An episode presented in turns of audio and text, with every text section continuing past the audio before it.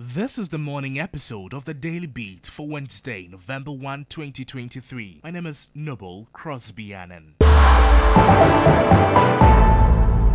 Eight persons arrested by the military for allegedly attacking national security operatives at Garu in the Upper East region have been airlifted to Accra for further investigations. The youth in the area are unhappy about the development and are demanding their release. It is a shame to the Ghana Armed Forces. It is a shame to the government of Ghana that those boys they have arrested and airlifted them to Accra are really militants as the whole country is speculating the cause of our land yes. will speak for us. The Energy Ministry has taken responsibility for the flooding of the lower Volta Basin following the spillage of the Kpong and Akosombo dams. Energy Minister Matthew Opoku Prempeh, appearing in Parliament, indicated that he will present a comprehensive statement on all that has happened.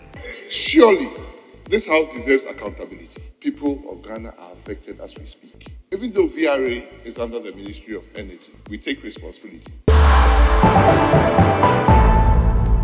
Child's Rights International is alleging possible sexual and physical abuse of some children residing in supposed safe havens created in the wake of the flooding.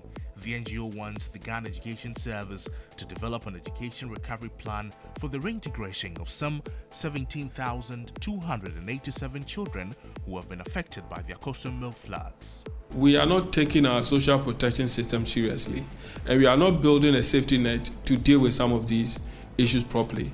We have to sit down around the table to have a plan. The Electoral Commission maintains it is not taking a decision to create additional constituencies beyond the Guan constituency. This is in the wake of the minority in parliament serving notice it will resist any attempt to create some 25 new constituencies.